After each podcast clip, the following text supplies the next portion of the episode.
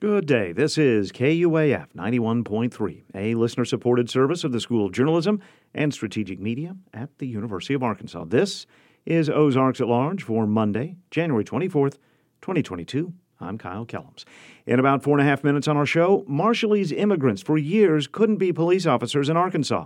But as Ozarks at Large's Jacqueline Froelich reports, that's changing. You know, the Marshallese community is so special in my district and has such an important and vital relationship with this nation. And we should be doing everything we can um, to listen to what their concerns are and how we can, as lawmakers, expand opportunity and fairness. Her report just ahead on this Monday edition of our show. The Arkansas Department of Health reports a decline in hospitalizations because of COVID 19. In the last 24 hours, there has been a net reduction of 26 patients in Arkansas hospitals, but there are still more than 1,600 Arkansas hospital beds with virus patients. There were just more than 3,800 new cases diagnosed in the most recent 24 hour testing period, and another dozen deaths from the disease. Total deaths from COVID 19 in Arkansas now exceed 9,500 people. The number of hospitalizations in Arkansas continue to be at higher levels than this time last year when another surge of COVID 19 was hitting the state. In his weekly press briefing held on Friday, Governor Asa Hutchinson said steps are being taken to expand bed capacity, and he said he's optimistic about the near future. We're hopeful that uh, we'll see uh, these cases go down first, and of course, even after the cases start going down or decreasing in numbers, then you're still going to have hospitalizations are there as a lagging indicator in deaths. We have still a lot uh, to do here, a lot more to go through, but uh, we have position ourselves uh, in the best way possible uh, to get through this. The University of Arkansas begins a second week of classes today and is re emphasizing masking rules as COVID cases continue to mount in Arkansas. Masks are required indoors on campus, regardless of social distancing. A mask can be removed inside a private office or room. The University of Arkansas for Medical Sciences is notifying patients of a breach of patient information. UAMS officials say they became aware a former employee sent emails from her UAMS email to her personal Gmail account with patient information attached on November 15th last year while still employed with UAMS. The attachments consisted of Excel spreadsheets used for internal billing compliance, auditing purposes, and or billing statements addressed to UAMS for reimbursement. The former employee, who voluntarily left UAMS, contends it was a mistake. No credit card, debit card, bank account, address, driver's license, or social security numbers were included in the information. The attachments did not include any clinical documents or medical records. Sunny and warmer today with highs in the upper 50s in northwest Arkansas, lower 60s this afternoon in the Arkansas River Valley. Tonight, a few clouds, lows from 25 to 33. And tomorrow, mostly sunny, but with more winter like temperatures. Highs tomorrow reaching into the upper 30s in northwest Arkansas, mid 40s tomorrow afternoon for the Arkansas River Valley.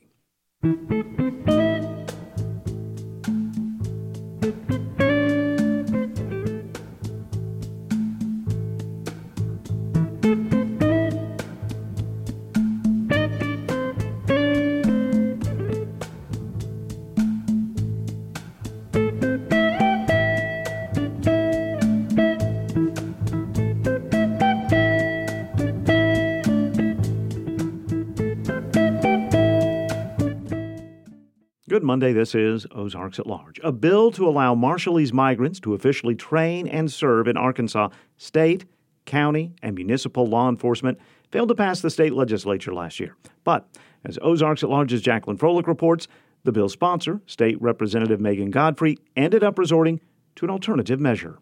Arkansas Representative Megan Godfrey, Democrat District 89, Springdale's author of House Bill 1342, the Marshallese Law Enforcement Act, filed last January.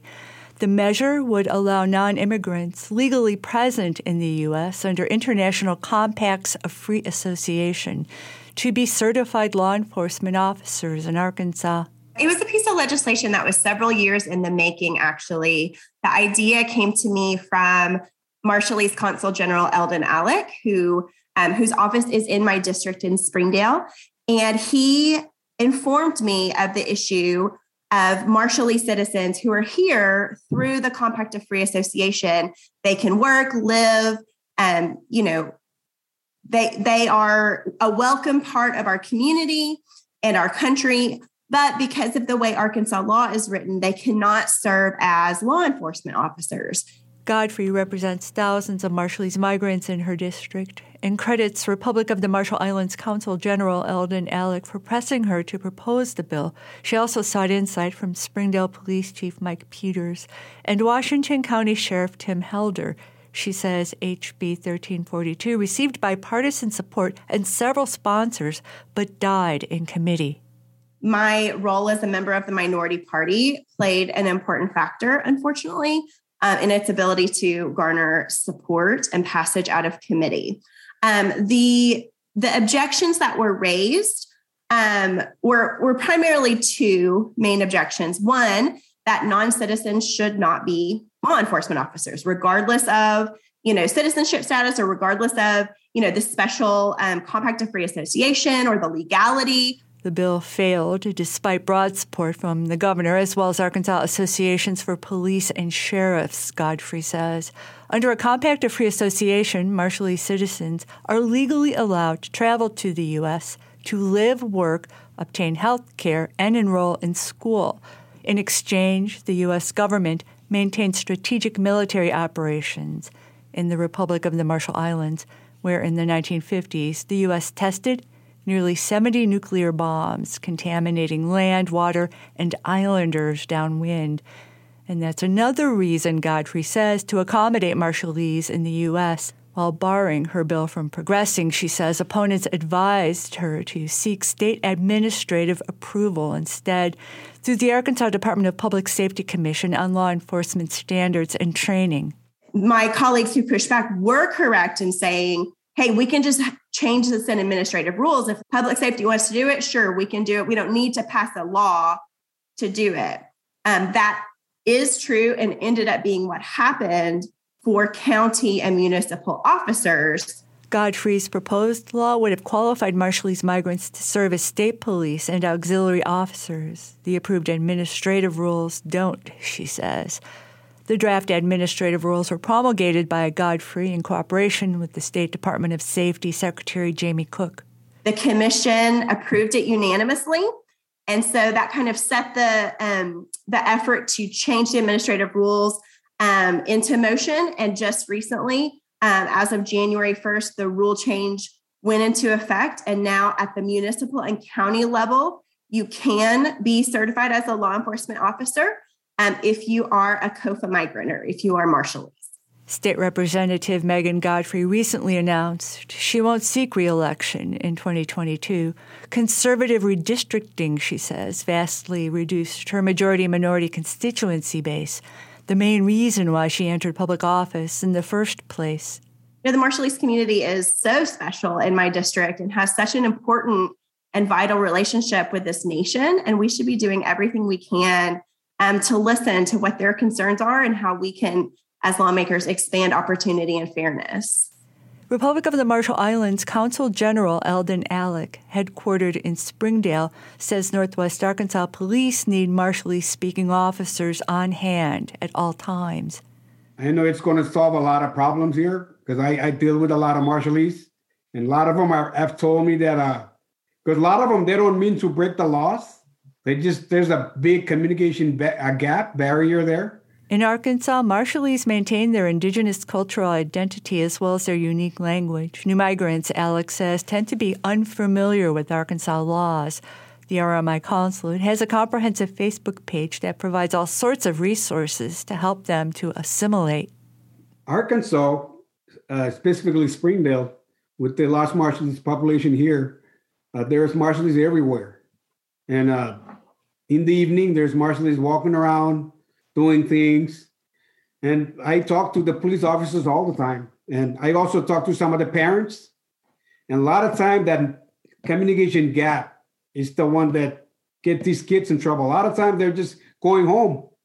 And a lot of some of them have told me that uh, they right off the bat they feel threatened when a white officer just stops stop them and so right off the bat they feel threatened and they just shut off And what end up happens is they call their parents, and sometimes they give their parents tickets. And I, I think this is going to solve many, and many of that problem. Two Marshallese Americans in recent years have served on the Springdale Police Force, one recently leaving his post for new opportunities. A third, Joe Miner, a native of Majuro, works at the Washington County Sheriff's Department. Uh, I started my law enforcement career with the Washington County Sheriff's Office 2016. Right now, I'm a corporal. I basically uh, do the jail side at the moment. Miner first hired on as a civilian employee. After completing jail standards and detention training, he earned the rank of deputy first class. When the corporal position opened, he tested for that rank and was selected. But under the new state rule, he's now enrolled in the Northwest Arkansas Law Enforcement Training Academy in Elm Springs. Miner, a compact of Free Association migrant who came with his family to America as a toddler, testified before the state legislature that he's tried to enroll in the police academy for years but was blocked by his migrant status. So I told him about the struggles and what I had to go through. And I didn't want that to be like that with other people that are trying to join this line of work. When Miner learned that new Arkansas administrative rules allow Marshallese citizens to train and obtain law enforcement credentials, I was very happy because it was a great, greatest opportunity to uh, go to this um, academy and get to be certified. And now others that are going to want to join this line of work, they wouldn't have to go through the struggles that I went through. So it was the greatest, you know, feeling ever. Ironically, Marshallese nationals have for over 30 years been allowed to serve in the U.S. military. Consul General Eldon Alik, as a youth living in Oregon, served in the U.S. Army, which he says changed his life. You know, I joined the military and I got the Army Scholarship Fund, and I came out and I, uh, I think I was more mature then. I learned a lot in the military. Military really teach you discipline, and so when I got out, I was more prepared for college. Melissa Laelan is executive director of Arkansas Coalition of Marshallese, which supported the draft bill allowing for Marshallese migrants to serve in Arkansas law enforcement. If, if people don't know yet, uh, Northwest Arkansas has the biggest concentration of Marshallese uh, outside of the islands. Islanders come to Northwest Arkansas where work is plentiful in slaughterhouses and food processing plants, but more islanders are enrolling in college, starting their own businesses, and seeking careers. And I think it's an, uh, an affirmation of the relationship that the U.S. government has with the, the Marshall, Marshallese government. Um, but I think for, for me, it's, it's, it's big and it's a big deal because we are a society. We are a very important part of this Northwest Arkansas uh, fabric. Um, and we continue to grow. Um, so it is another way of giving uh, to this society. Like Consul General Eldon Alik, Laelan is among many Marshallese, she says, who served in the U.S. Armed Forces. She believes Marshallese veterans in particular are well positioned to also serve in county and municipal police forces. For Ozarks at Large, I'm Jacqueline Froelich. Arkansas passed more anti LGBTQ legislation than any other state last year, according to a new report from the nonprofit Human Rights Campaign. Last week, the group released its annual State Equality Index. It grades states based on laws and policies that either support or target members of the LGBTQ community. Cathryn Oakley is state legislative director and senior counsel at the Human Rights Campaign. She says Arkansas was the only state in the country to successfully pass legislation banning gender affirming medical care for transgender youth. It's really scary for them, it's scary for their parents. And while that particular law has been enjoined by the court and is not currently in effect, uh, the prospect of it going into effect is truly terrifying and it's it's deeply unfortunate that this is the direction that Arkansas has decided to go. The state legislature last year also approved a law that prohibits transgender girls from playing on girls' school sports teams, though that law is also on hold pending further court action. Despite that, Oakley says a record number of states earned top marks in this year's Equality Index. The good things that are passing are smaller, the bad things that are passing feel bigger, but there are actually more good things passing than bad. And we are on, uh, on a trajectory of increased cultural understanding and, uh, and increased legal equality. And so we just have to keep pushing on both of those fronts. Arkansas, along with 21 other states, received the lowest ranking in the index. You can see the full report at hrc.org. The Walmart Amp in Rogers welcomes back the artists behind the top 40 hits Out of My League and Hand Clap, Fitz and the Tantrums, co headlining their summer tour with Southern soul band St. Paul and the Broken Bones Thursday, June 23rd. Tickets are on sale now. amptickets.com or 443 5600 for tickets and information. Still ahead this hour, music from our lobby. Friday afternoon, Mia Jeldon performed as the second guest in our new monthly series of intimate concerts, The Lunch Hour. That's ahead on today's show. University of Arkansas libraries will benefit from anonymous gifts totaling $5 million. The gifts will translate into an endowed dean's chair and a professorship and two named spaces in Mullins Library on the U of A campus. University officials say the majority of the contributions will come from a planned commitment with $3 million endowed for an endowed dean's chair and a million and a half dollars reserved for an endowed professorship in special collections. Another $600,000 will support phase two of the Mullins Library renovation and create a materials and preservation area in special collections and an office suite for Arkansas folk and traditional arts a program of university libraries. And the Rogers School District is recognizing two educators with this year's Legacy Awards from the Rogers Public Education Foundation. The awards acknowledge efforts in education from people who are deceased. The 2022 Legacy Award recipients are Lloyd Phillips, a former high school vice principal and sports legend, and Kathy Davis, former teacher and director of the Rogers Pre K Center. Before beginning his career in education, Phillips was an outstanding athlete at the University of Arkansas, a two time All American, and the 1966 Outland Trophy winner. He was a member of the 1964 National Championship team, and he played for the Chicago Bears and the New Orleans Saints. He was a first round draft pick in 1967 by the Bears, later named a member of the College Football Hall of Fame in 1992. And prior to her death in 2021, Kathy Davis was preparing to begin her 47th year in education. For the last 14 and a half of those years, she served as the pre K director for Rogers Public Schools. The two will be formally recognized as part of the Wall of Distinction banquet that will be held in April, presented by the Rogers Public Education Foundation. U of A Geosciences professor Jill Marshall studies geomorphology, and one thing that interests her is how mountains become sediment. One thing I study is the mechanics of how trees, when they're inserted into rock near the surface of the earth, of how they damage that rock, open it up with cracks, and eventually turn it into disaggregated rock or sediment every day that tree is tapping on the rock. And it turns out those little, little tiny taps, given enough time, can actually begin to change the porosity, how much void space there is in those rocks. In the latest Short Talks from the Hill, Marshall discusses a recent grant from the National Science Foundation that's allowing her and colleagues to study the effects of climate change on Arctic watersheds. Listen at kuaf.com or arkansasresearch.uark.edu, the home of research news at the University of Arkansas.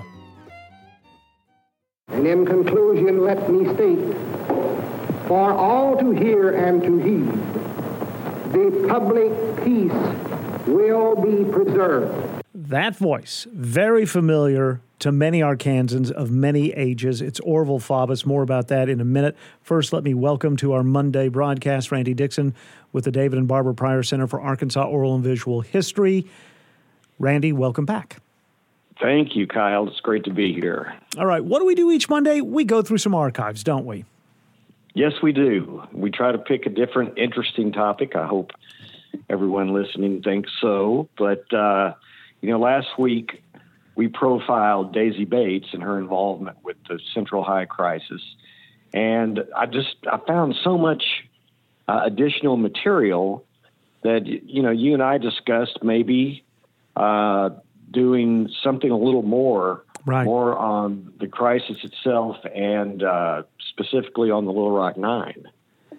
And what we heard to begin our visit this week was Orval Faubus talking about keeping the peace. Right, as he as he put it, um, and that's this is what really started it all. He uh, brought in the Arkansas National Guard, and by keeping the peace, he basically uh, blocked the nine African American students from entering Central High when they were registered uh, by the NAACP for school and uh, came in, and they they were met with very angry mobs uh, that were cursing them and throwing things at them and spitting. Uh, and he, Faubus said he was doing this to bring about the peace. Mm-hmm. So here he is. Here's some more of him. Now that a federal court, however, has chosen to substitute its judgment for mine as to how the peace and order should be preserved, I must temporarily, at least, abide. And therefore I have issued orders that all units of the Arkansas National Guard stationed at the high schools in Little Rock be removed therefrom as soon as this can be accomplished. They are now gone, or they are moving from the school grounds. Arkansas Governor Orval Faubus. Um, so we've heard from him now. Uh, let's hear from one of the nine teenagers who integrated uh, Central High. Tell me more about what we're going to hear. Well, this is Ernest Green. Um, he was actually the first African American to graduate from Central High. He was one uh, there, and these are his sort of reflections on. Um, th- this was several years later, uh, but but his remembrance and thoughts on Faubus's actions. As he talked about all the impending violence that was going to occur, and he was doing this for the safety and the well-being of everybody in Little Rock, uh, I thought to myself, he ain't talking about me, uh, and I don't think he has my well-being in mind. Ernest Green, one of the Little Rock Nine. And he certainly didn't agree that uh, he was wanting to bring the peace. No. For at least those nine students. Right, and you know, uh, an extended population of of the state's largest city. Uh, yes. Yeah. So, uh, the entire, or almost the entire planet's eyes were watching as this happened, and uh-huh. it was documented uh, in newspapers and newsreels and in a documentary you found. Yes, and uh, this sort of just uh, describes the, the first day of class. The first day is over. The battle lines are drawn, the positions spelled out. School integration has been stopped, and the only peace in Little Rock is armed peace. But for Judge Davies, the law comes first. He issues a summons ordering Governor Faubus to answer for his actions in using the National Guard to block the admission of the Negro students. It is hereby ordered, paragraph one. A documentary about the first day for the Little Rock Nine. And that, and the judge he's talking about there uh, is U.S. District Judge, judge Ronald Davies of North Dakota, who's the person who uh, ruled, um, and it eventually went to the Supreme Court that segregation was un- unconstitutional. Right. We're, we're listening to some audio clips from the Pryor Center for Arkansas Oral and Visual History about the Little Rock Nine and integration of Little Rock Central. Another one of the nine students who helped integrate the high school was Terrence Roberts. Yes, Dr. Terrence Roberts, who we heard from last week, uh, who actually confronted um, Orval Faubus on Good Morning America on the 25th anniversary. But these are his thoughts years later about that first day. Uh, I can recall the, the, wide open mouths and the, the, glazed eyes and the attempts to spit uh, at me over the shoulders of the reporters. And I could see them as I looked over, and I could hear, and I can still remember uh, the kind of statements. Uh, a lot of obscenities, now, earlier we heard from Orval Faubus, and, and this became a very high profile um, sort of battle between the governor's mansion in Little Rock and the White House in Washington, D.C. President Dwight D. Eisenhower was president, and uh, he, you know, he countered every move that uh, Governor Faubus made. In speaking from the House of Lincoln, of Jackson, and of Wilson, my words would better convey both the sadness I feel and the action I was compelled today to make and the firmness with which I intend to pursue this course until the orders of the federal court at Little Rock can be executed without unlawful interference. This morning, the mob again gathered in front of the Central High School of Little Rock, obviously for the purpose of again preventing the carrying out of the court's order relating to the admission of Negro children to that school. Of federal law at Little Rock, Arkansas. President Eisenhower and the 101st Airborne uh, coming in. Randy, you worked for um, years in Little Rock, of course, at KATV, where many of the archives that we hear come from after they're digitized. I'm sure that when you were working there at KATV, you would hear people talk about, you know, this era of Little Rock probably, you know, at least once a month or so. Oh yes, and and we always there was always uh, an anniversary. Right. Um, there was you know the fifth, the tenth, twentieth, twenty fifth, um, and as a matter of fact, next year will be the sixty fifth anniversary, if you can believe it. Wow. Uh, of the crisis, and uh, Bill Clinton in uh, I believe it was ninety nine uh, had a huge uh, ceremony at Central High and uh, was given the, the highest civilian honor to, to each of the nine. And they were all living at the time. Right. Uh, I don't know if you're everybody's aware, but uh, one actually has passed. There are only eight still living. Uh, Jefferson Thomas died in 2010. So, uh, you know, a 65th anniversary, and you still have eight of Right. nine alive. That's um, that's pretty amazing. It really is. Uh, so when you were working at KTV, you were still having stories. Of course, when it was all unfolding, television stations would ask people the old person on the street interview technique, and you found um, some of these from uh, the contemporary then times of what people were thinking. Uh, What do we hear here? Well, there there are three different man on the street interviews, and you can tell um, by the tone of all three they are quite varied. Right now, they, you know, they're just letting in the uh, higher students, but by the time I'm a senior, they're just going, they're just going to be letting all of them in, and I don't know about that because there's going to be some pretty low and pretty mean people out there. I think that integration is inevitable, and I think that the younger generation, my generation, realizes this. And I think a great deal of the difficulty has been because of parents and older people pushing the students at Central High. I believe that an appeal should be made to the extremists of the population of Little Rock, Arkansas, who have caused all the adverse criticism by the United States and the rest of the world towards Little Rock to restrain their emotions and their prejudices so that a, an orderly um, negotiation can be made to dissolve the situation in Little Rock. So the, the the the you know we heard from the first person who uses these sort of ugly euphemisms. Racist, yes. The the, the young the- the young woman who like, hey, this is happening, and adults butt out. Let us do it. Yep, yep. And the third and fella? then that last guy, I don't even know what he was talking about. He, to tell you the truth, He obviously. What did you think? I think he was concerned about the reputation of Little Rock because it was getting such a, a, a bad reputation over this, and and if you grew up in Arkansas, let alone Little Rock, you know the the lasting impact that this had, um, and so perhaps he was just. It sounds like he was wistfully wishing it could just evaporate and take care of itself. Yes, yes. All right, so we've heard from Ernest Green earlier. Now, he, I think he earlier we heard him reflecting on the first day. Now he's going to reflect on the entire year.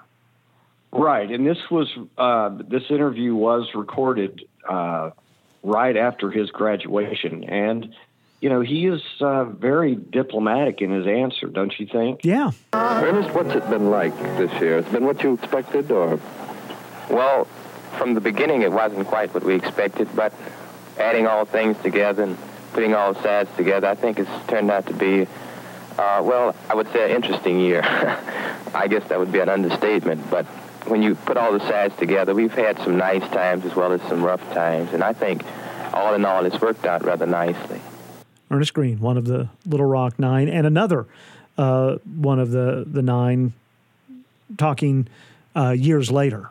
Uh, who is this? Yes, and yeah, Melba uh, Pattillo has had quite a different, and I think it may have been the amount of time mm. that had passed, uh, but she had a completely uh, different turn on uh, what that year meant to her. By the time school had ended, I had sort of settled into myself, and I could have gone on for the next five years. It didn't matter anymore. I was past feeling. I was, uh, I was into just that kind of numb pain where you say, "Hey, I can make it, do whatever you like, and it just doesn't matter anymore." But uh, I came home, and and by myself, I walked to the backyard and I burned my books. I burned everything that I could burn, and I just stood there crying, looking into the the fire, and uh, wondering whether I would go back but uh, not wanting to go back. Yeah. Wow. Yeah. um, thanks, Randy, for uh, last week and this week bringing these archives in and uh, letting us um, not forget uh, many of the um, uh, emotions and machinations that uh, the state went through uh, almost well, maybe we can do ago. something a little lighter, lighter next week. What do you think? I, whatever you bring in, I think is going to be interesting. Um, okay. But before you and I visit on the radio next week, we're going to visit online this week, Wednesday night. That's right. Pryor Center presents. We will do an online sort of, I guess you would call it a lecture, but it's going to be more of this program except for with video. So we get to show the pictures that go along with the audio that we're playing for you. It's going to be so live. That should be a lot of fun. It Yeah. will be live. It will be live. There will be a time uh, after we've shown some of the videos and after we've talked about them. There's going to be an opportunity for people to um, submit questions as well. Yes, and uh, it's at six o'clock uh, this Wednesday, and you can go to the Pryor Center and register. It's free, but you need to register to be able to get the link uh, to sign in. So it'll be from six until about seven. Pryor. Oh, We're go ahead. Have some interesting things. Yeah, pryorcenter.uark.edu. You do have to register. It is free. And and here's the thing. You said, you know, it's from 6 to 7. We've had a couple of phone calls, you and I, where we've been deciding which archives we, we want to share. Yes, I think that we've made a very long list that we're going to have to pare down, and that's what we'll uh, we'll do uh, today. So we'll be ready Yeah. for Wednesday. How's that? yeah, because our first draft, I think, was going to take us to about 11 p.m. So we're gonna we're gonna have to trim that some more. But that's a good thing because then maybe we can do another one. Hey, that'd be fun. All right, Randy We'll Dixon. see how this one goes. Yeah, you're right. You're right. Randy Dixon is with the David and Barbara Pryor Center for Arkansas Oral and Visual History. We will visit live online Wednesday night at 6. Go to pryorcenter.uark.edu to register. Randy, I'll talk to you Wednesday night. Hey, I'll actually see you. That's right. Tonight, right? That's okay. right. Ozarks at Large is underwritten, in part, by the Walton Family Charitable Support Foundation. This is Ozarks at Large. The new season of Undisciplined is here. The podcast, a collaboration between the University of Arkansas's Department of African and African American Studies and KUAF, and produced by Ozarks at Large's Matthew Moore, launched a second season earlier this month. Host Dr. Caree Banton's guest for the first episode this season is Dr. Ernest Ufenue. He grew up in Cameroon, then came to the United States to study at Vanderbilt University. He's now a researcher at the CDC studying HIV and AIDS. On this episode, they discuss his work as well as the similarities between the HIV and AIDS epidemic and what we're facing right now with COVID 19. The episode, as well as all of season one, can be found through all major podcast distributors. New episodes are going to be dropped every other Wednesday throughout the winter and spring. Speaking of podcasts, a reminder that the daily edition of Ozarks at Large is also available as a free podcast. You can hear each day's episode by just subscribing through your preferred podcast distributor. And by the way, if you miss an edition of Ozarks at Large, you can also ask your smart speaker to please play Ozarks at Large, and then you'll hear the most recent daily edition of our show. Let's say you burn your hand cooking dinner. You go to the emergency room, you wait, nobody actually treats you, so you leave, and then you get charged anyway. It didn't have any details whatsoever. It just said this is a bill for $1,012. I'm Ailsa Chang. That story this afternoon on All Things Considered from NPR News. You can listen to All Things Considered today from 3 to 6 on KUAF 91.3. You can also tune in by asking your smart speaker to please play KUAF. The Science Venture Studio in Fayetteville, helping early stage science and technology companies, is looking for women in STEM fields. It's scratching the surface on KUAF. I'm Pete Hartman. The Science Venture Studio is part of Startup Junkie, a nonprofit working to help area entrepreneurs. Katie Thompson is director of the Science Venture Studio. She says the program, titled Empower, is something they've wanted to do for some time. Very excited about this new accelerator. We'll be launching it um, actually uh, in a couple of weeks. This accelerator is aimed for all women that are in STEM that have an innovation that they are, you know, idea stage. It could be a, you know, they might have a, a prototype, but the idea is for them to think deeply about their innovation um, and how they could possibly grow it um, and develop it through the, uh, federal funding. But these proposals have, you know, very specific things that the researcher needs to address within the proposal.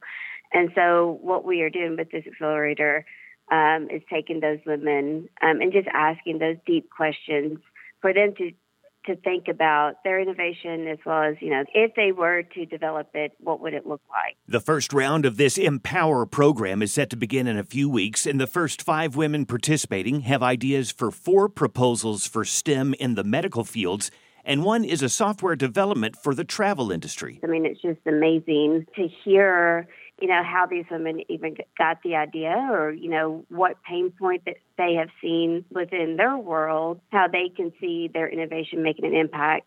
Part of the Empower Accelerator that excites Katie the most is that local leaders in STEM will serve as mentors to the participants, one to help with the technology aspect, as well as one for the business side of their ideas. And so they'll have that support, you know, already built in um, as they uh, continue down this journey of developing their innovation. The reason why we are doing this accelerator is because we know that women, um, especially, need support in this ecosystem. Katie Thompson, director of Startup Junkies Science Venture Studio. Find more at scienceventurestudio.org. Scratching the Surface is a production of KUAF Public Radio in Fayetteville, a listener supported service of the University of Arkansas. A pleasant Monday this is. Ozarks at Large. We certainly had a pleasant Friday at KUAF. The second installment of our new series of in house concerts, The Lunch Hour, featured Mia Geldin. Though we couldn't invite you to the station for this particular lunch hour as we remain vigilant toward the surge of COVID 19, we did live stream the music, and those of us lucky enough to work here, masked up, went into the lobby and listened from a safe distance. Here are a couple of the songs Mia performed with Nathan Tubbs accompanying on guitar.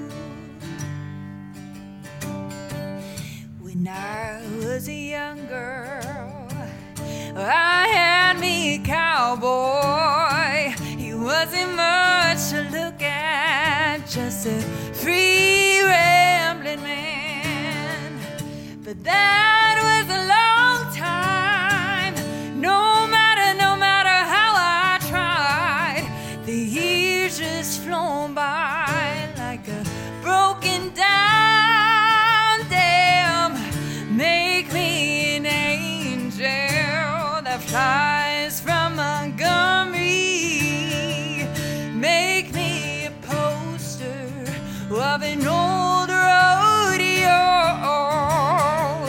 Just give me one thing that I could hold on to. To believe in this living is just a hard way to go.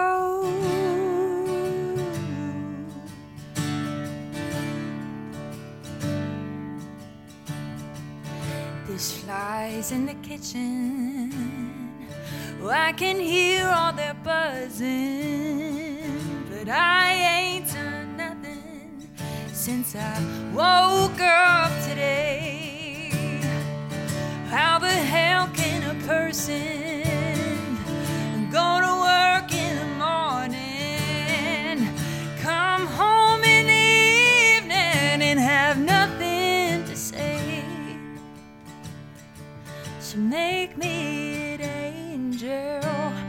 flies from Montgomery.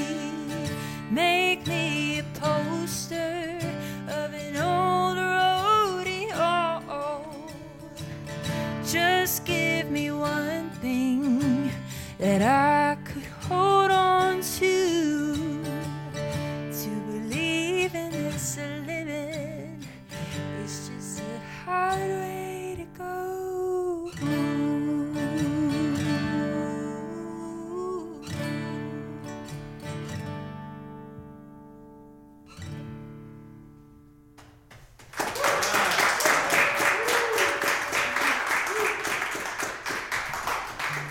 seriously, thank you so much, you guys, for having me. This last song we're going to do is um, off one of our EPs. It's called Home Sweet Home, um, and one of our favorites to play. So, yes, I just am so appreciative of being here. You guys are amazing.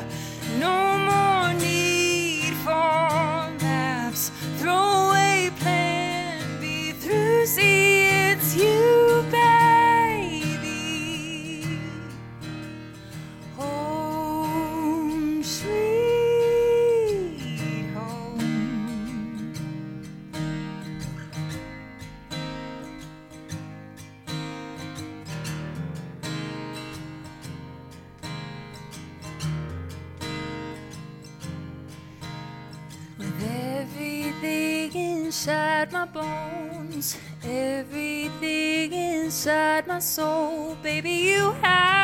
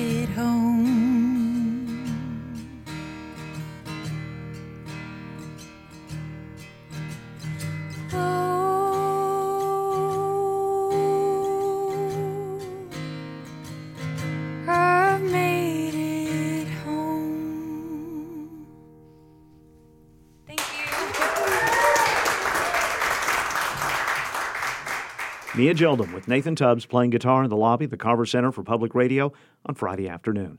The performance was the second edition of our new monthly series, The Lunch Hour. It's produced by Jasper Logan, and that session was recorded by Timothy Dennis. The crew from Lens Audio was here filming the concert, and The Lunch Hour is presented by George's Happy Hour on Dixon Street.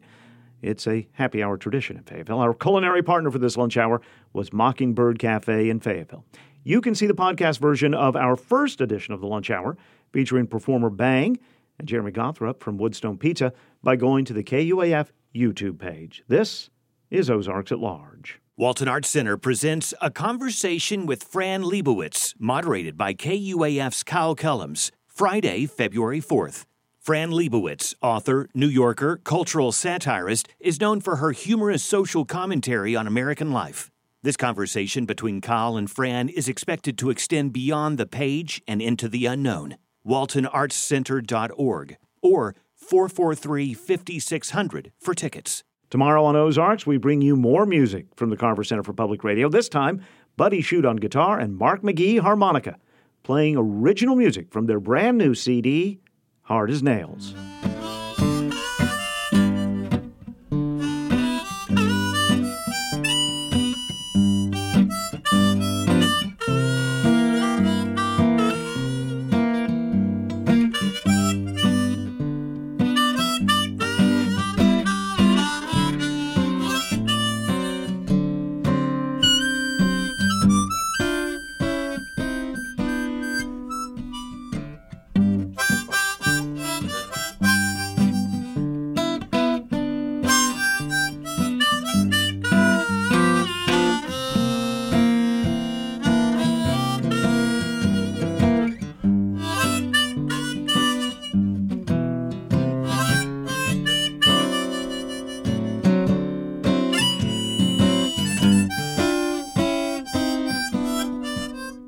Acoustic Blues from the Anthony and Susan Hoy News Studio to your ears on tomorrow's Ozarks at Large at noon and 7 on KUAF 91.3 and from anywhere by accessing the KUAF signal through our free KUAF app. The Arkansas women's basketball team is now 3 and 3 in conference play following yesterday's 74-54 victory over Mississippi State. Up next, a home game against number 11 LSU Thursday night in Bud Walton Arena. The Arkansas men's basketball team is now 4 and 3 in the SEC after Saturday night's 76-73 overtime thriller, a win over Texas A&M in Fayetteville. And the Razorback men's golf team, ranked 5th in the nation, opens their 2022 season today at the Arizona Intercollegiate in Tucson. And the Spark Foundation is adding another road race to its running portfolio. The What's Your Spark 5K in Springdale is a family focused 5K and 1K that's scheduled for March 5th. There are school participation prizes for the top three Springdale elementary and middle schools with the most participants, cash prizes of $1,000, $500, and $250 respectively will be donated to support the winning school's health and fitness education programs. And registration for the race is pay your age for all participants 15 and younger, and also scholarships are available by emailing Carrie at director at mysparkfoundation.org for an application. The new race from the Spark Foundation is supported by TRS Healthcare. I'm Scott Tong. The upcoming Winter Games in Beijing will depend almost entirely on man made snow. As temperatures rise, might we see the end of the Winter Olympics as we know it? Also, amid a rise in sexually transmitted infections, California is now requiring insurance companies to cover at home STI tests. That's next time on Here and Now. Here and now, just ahead, beginning at 1 after we finish up here. The United States Postal Service now taking orders for at home COVID 19 tests. Households can order four rapid tests, which the Postal Service says will be shipped for free in late January. Orders can be placed online at covidtests.gov. And the University of Arkansas's Associated Student Government, in partnership with the Arkansas Foundation for Medical Care, will host a Pfizer COVID 19 vaccine clinic tomorrow. This is for members of the University of Arkansas campus community. It's going to be held tomorrow from 11 in the morning till 3 in the afternoon in the Arkansas Union Ballroom, and it will offer first, second, and booster doses. No appointment is needed, and it is free of charge. If you'd like to know more about vaccine clinics taking place on the U of A campus, you can go to myhealth.uark.edu. We also have a list of some of the other vaccine clinics around the region. Just go to kuaf.com and look for the tab near the top that says Find a COVID 19 vaccine near me. This is KUAF 91.3 FM, Fayetteville, Fort Smith, Bentonville, and Eureka Springs. Timothy Dennis produced today's show.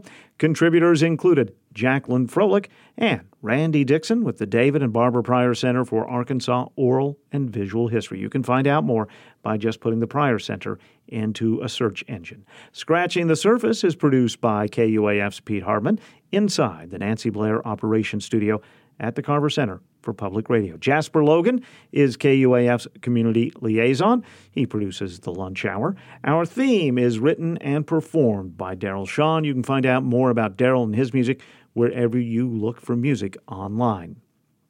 We also had help today from KUAR, the public radio and NPR affiliate in Little Rock and Central Arkansas. Thank you so much for your time and attention. We will return tomorrow at noon and 7 p.m. with a brand new show. From the Anthony and Susan Hoy News Studio, I'm Kyle Kellums. Please take care of yourself.